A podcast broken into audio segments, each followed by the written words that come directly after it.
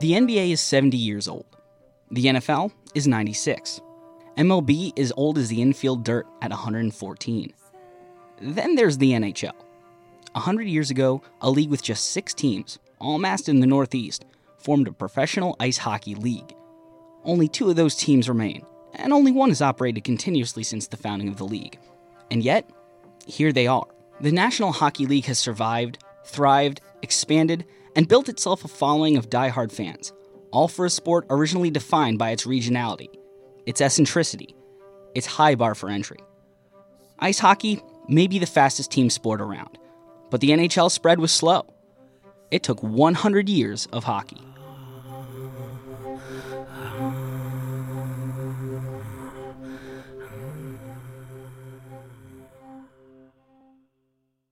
This is The Narrative. I'm Harry Swartout. Seeing is believing, especially in sports. Being able to watch the intricacies of play, observe the players' expressions, take in the atmosphere of the stadium, it viscerally connects the fans to the game. But getting to see an early NHL game was tough, with small rinks, locally minded teams, and spotty TV broadcasting before 1981. There was one way to really see the game, though. You obviously can spread the word of a sport, and I believe better with video and photography that you can with a written word. That was Bruce Bennett, director of hockey photography at Getty Images. You were able to really tell the story through images. I think that the photographers really had a lot to do with the growth of the awareness of how, what a great sport it is. A picture is worth a thousand words, and hockey used every one of them. Fast, deft, powerful, brutal, elegant. But even photographers had a hard time getting shots in ice hockey rinks. Unlike the baseball or football stadiums of the time, rinks had no natural lighting. Photogs also had to stand behind glass or wire fences to stay safe from stray pucks. This led to a dearth of clear, sharp action shots that the NHL so desperately needed. You could go back and look at the early days of photography in the hockey arenas, and you'll see uh, very grainy black and white images. Um, and then, starting, I guess, in the 40s and 50s, uh, as the film um, and the cameras got better, uh, you would start to see some uh, images that were shot uh, without flash. And then, uh, as strobes were installed in some of the arenas like Toronto and Montreal, the photographers who had those strobes were able to capture the images of action. Montreal Canadiens photographer Denis Brodeur wanted to capture the action that he experienced as a Canadian Olympic goaltender on film, and he decided to take matters into his own hands. Brodeur climbed the Montreal Forum and hung strobe lights from the top of the building. In his own words, if you dropped a penny from the top of the forum, he could freeze it halfway down. The lighting allowed for Brodeur to take amazing photos. His images, uh, to me, were always uh, well lit, perfectly exposed images. Um, and most of his images, especially in the early day, were shot on two and a quarter film. Uh, it was capturing the sport um, in a way that no one else had. Brodeur froze the spray of ice from Gordie Howe's skates as he beats the goaltender. Wayne Gretzky picks himself up after Larry Robinson dumps him in the crease. Canucks goalie Gary Smith grasps at a puck frozen just beyond his glove. Brodeur used two and a quarter inch film, a larger format than the modern standard 35 millimeter, in order to capture more of the ice. And he needed it. He only had one shot.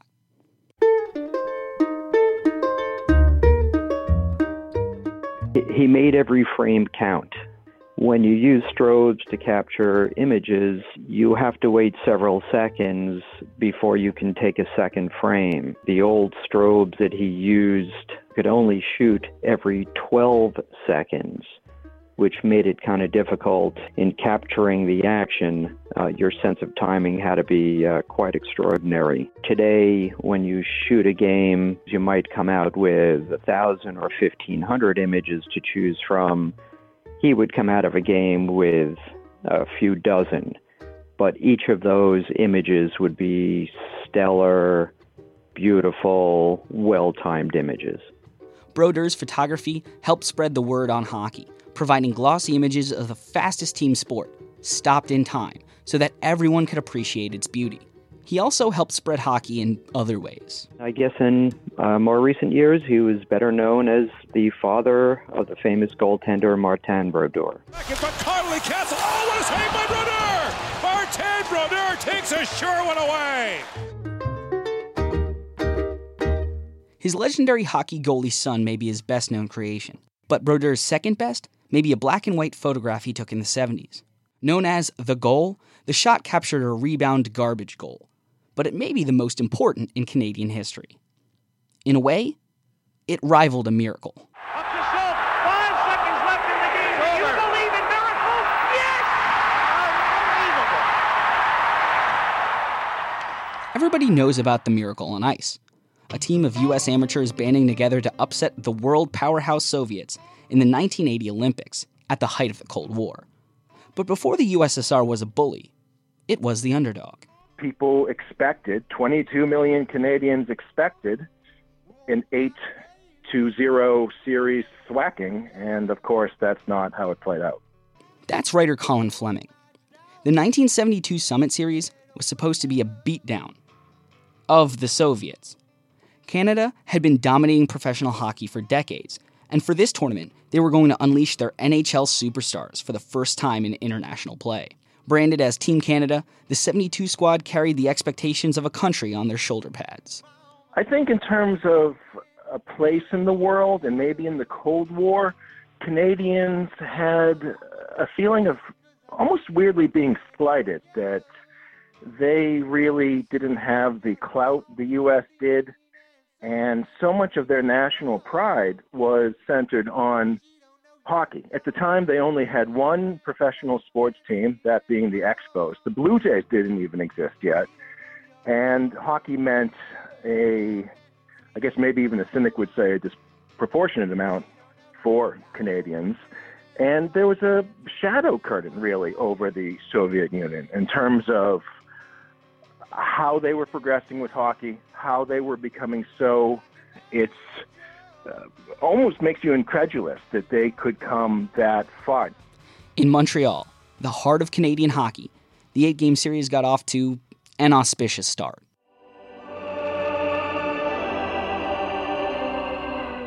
Big to do with the ceremonies at the beginning, seemingly takes forever if you watch it. It used to be on YouTube. I don't know if it is now. And the, the Canadians strike quickly. It's Phil Esposito, and he has this big smirking grin on his face, like, oh, this is a good time. It's like the Ice Capades meets Country Bear Jamboree. It's almost like a Harlem Globetrotters, like Meadowlark Lemon type of smile, like, hey, see, everybody, isn't this fun? And then they get another goal, and then things start to go the other way. Mikhailov nearly got loose, gets it over to Petrov, back to Mikhailov, right in the clear. Oh, right in! It's score! Petrov getting the rebound. and they get run out of the barn seven to three. And it's like a national embarrassment because they're supposed to be smoking these guys. Canada would flounder on the homestand, going 1 2 and 1 in the Great White North. To take the series, the team would have to win at least three games in the heart of the Soviet Union. They gutted out two wins in Moscow, and then came their big break. Or rather, a big break. But the tale over the years has been that Harry Sinden, coach of uh, Team Canada says to Clarke with a wink in his voice, why don't you give that guy a tap on the ankle? Soviets move to the attack at center ice. Harlamov passes back.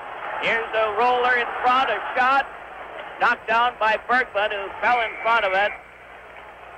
And there's going to be a penalty, I believe, on this one. Here's a mix-up.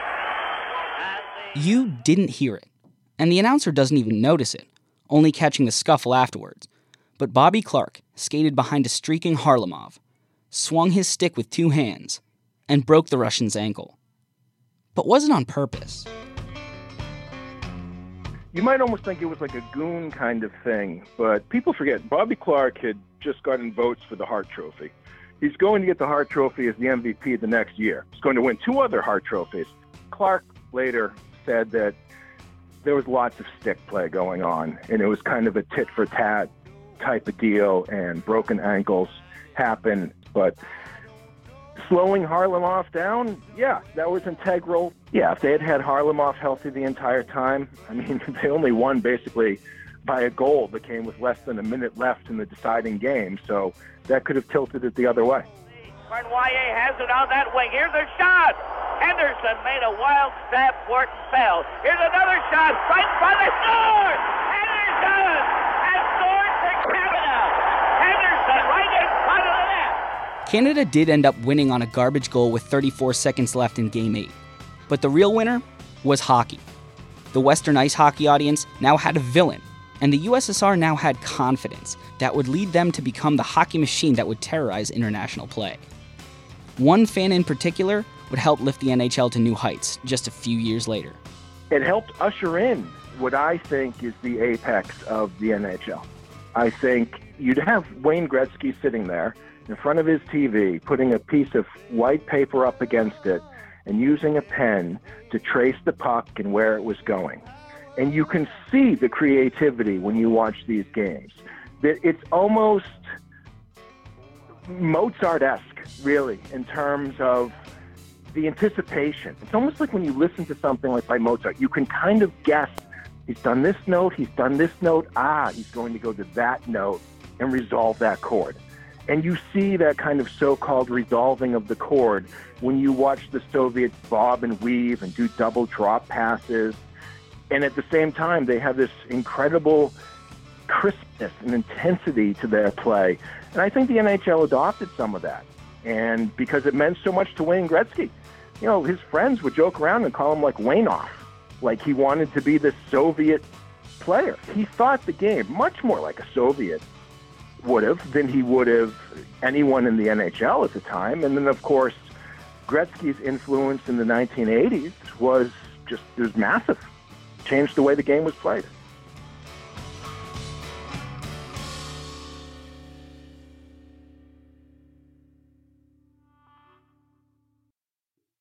The NHL's newfound popularity meant that there was a young audience for the game, but perhaps not an appreciation. Watching grown men with sticks chase a hunk of rubber on an ice rink was enough to bring people in, but someone needed to teach the nascent hockey fan base the intricacies of the game. Someone like this guy. I'm Ronnie Schell. I'm a noted comedian, bon vivant, man about town. Not really, but I used to be. But thousands of hockey fans know him better as someone else. Hockey Night in Canada presents me, Peter Puck, your irrepressible imp of the ice, and exciting NHL hockey.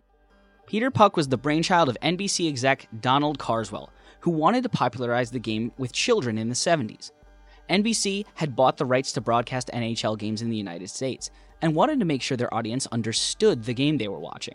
I did a lot of voiceovers, Smurfs and Shirt Tales and uh, Hanna Barbera, a lot of tel- uh, animated stuff. One of the guys, he said, NBC is starting to do weekly NHL games, and we would like to acquaint the, the, those people that don't know anything about ice hockey, teach them. But we want to do it in a comedic way, and so we've invented uh, this little character called Peter Puck. Now we come to icing the puck. That sneaky little trick is sometimes perpetrated on yours truly when a defensive player finds the going hot in his zone and decides to cool things off by shooting me all the way. Yikes! Back down the rink and across the opponent's goal line. Whoa! Peter Puck certainly was comedic, tumbling around the ice as giant animated bricks of hockey players swatted him around the rink. But he was also informative. Kids learned about icing, hockey gloves, referees, and wristers through a fun cartoon which proved effective in educating the young hockey fan base. Just ask someone who knew nothing about hockey. When I grew up, it was there was no there was hardly any ice hockey, and of course that was before. I'm old. This was before television moved in, and uh, people hardly listened to uh, ice hockey. So I didn't know a thing about it when the guy called me. I learned it all by reading the script. I learned right alongside of other sports have tried to recreate the magic of Peter Puck. Fox Baseball tried to introduce Scooter, the anthropomorphic baseball, from 2004 to 2006, and NASCAR plays Digger the Gopher episodes on their Jumbotrons.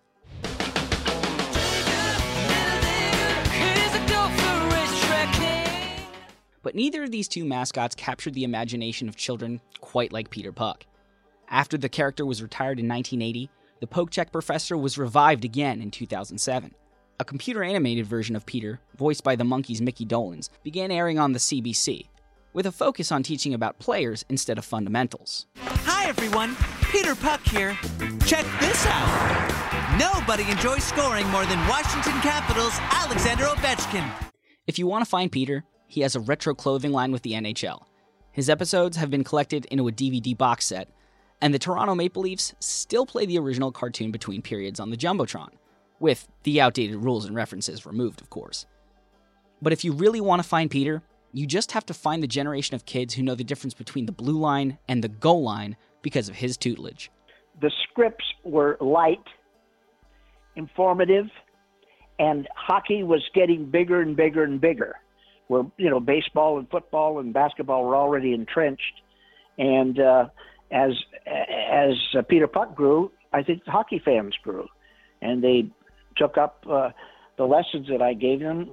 I don't know if it improved the ratings, but I know there was a lot of people that were uninformed about ice hockey, and uh, after uh, a season or two of Peter Puck, they definitely, you know, even by osmosis, they they learned a lot about hockey. It's been over 40 years, but Peter Puck is still teaching kids hockey and hanging tough. It may be rough and tough on a puck, but love that hockey game. Even without Peter Puck, hockey has continued to grow throughout the world, with the NHL as its shining pinnacle. Countries like Finland and Sweden were lifted in international play by athletes who ended up going in the first round of the NHL draft. There's still a bias toward northern countries, however. I mean, it's easier to keep ice where it's cold. But sure enough, countries south of the equator are beginning to join the fray. We are promoting ice hockey. We don't have the indoor rinks over here. We play ice hockey in uh, the hills, which is uh, on the ponds when the water freezes. That's Harjinder Singh, General Secretary of the Ice Hockey Association of India. We don't have dasher boards. We mark out the boundaries with the small planks of wood, cricket pads to avoid getting hurt on the shin. And uh, that's how we play ice hockey in India. Ice hockey has actually been in India since the country was under British rule and stayed alive in the foothills of the Himalayan mountains. Local villages played with sticks and stones when ponds froze over in the winter, and to an extent, it's still that way today. There are no indoor rinks in India, so they can only play for about six to eight weeks in the winter. But each season, they get better.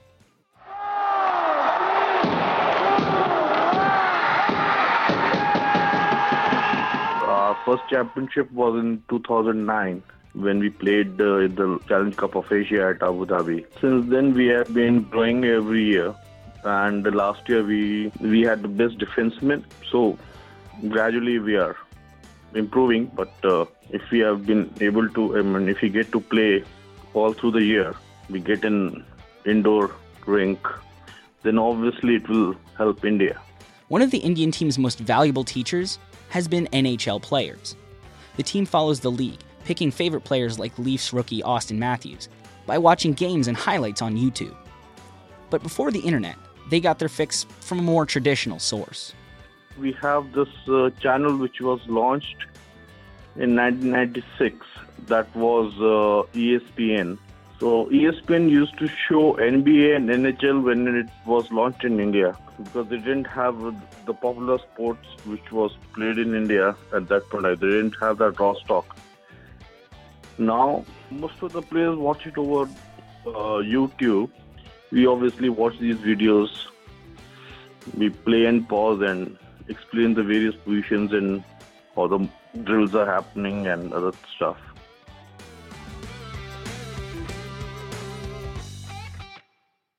Eventually, some of the Indian national team players want to join their NHL favorites.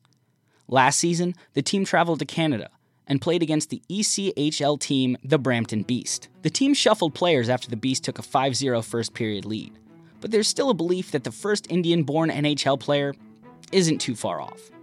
they already have some players of Indian descent to look up to. We already have, I think, three players in NHL of uh, Indian origin. I think there is one Jujhar who has been part of Oilers, I think, Edmonton Oilers. Connor Murphy lost it in. Out in front it comes. Dance for Jujhar Khaira. His first National Hockey League goal. And the Oilers have a 2 0 lead. What I feel is that uh, if we try building them up from age of 10 or 12, should be able to move to migrate uh, to Canada or USA at the age of 16 or 17. And possibly in uh, by 18 or 19, they should be playing for any of the local clubs and then gradually moving on to NHL. Obviously, 18, 19 will be a little early, but they should spend at least five, six years in USA, Canada. It started with six teams within 300 miles of each other. Now, the NHL pulls players from all corners of the globe, with more and more countries joining them every day. All it took was 100 years of hockey.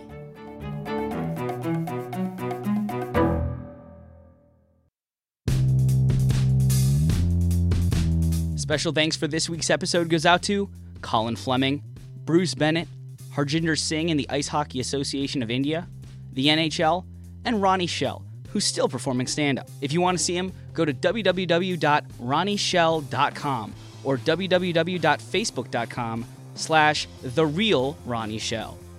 If you like the cast, head over to iTunes and give us a rating and a review. It's the best way to tell us that you like what we're doing and to spread the word. You can tweet about the podcast using the hashtag SI Narrative. I'm at Harry Swartout on Twitter. And as always, for more narratives moving the world of sports, go to SI.com.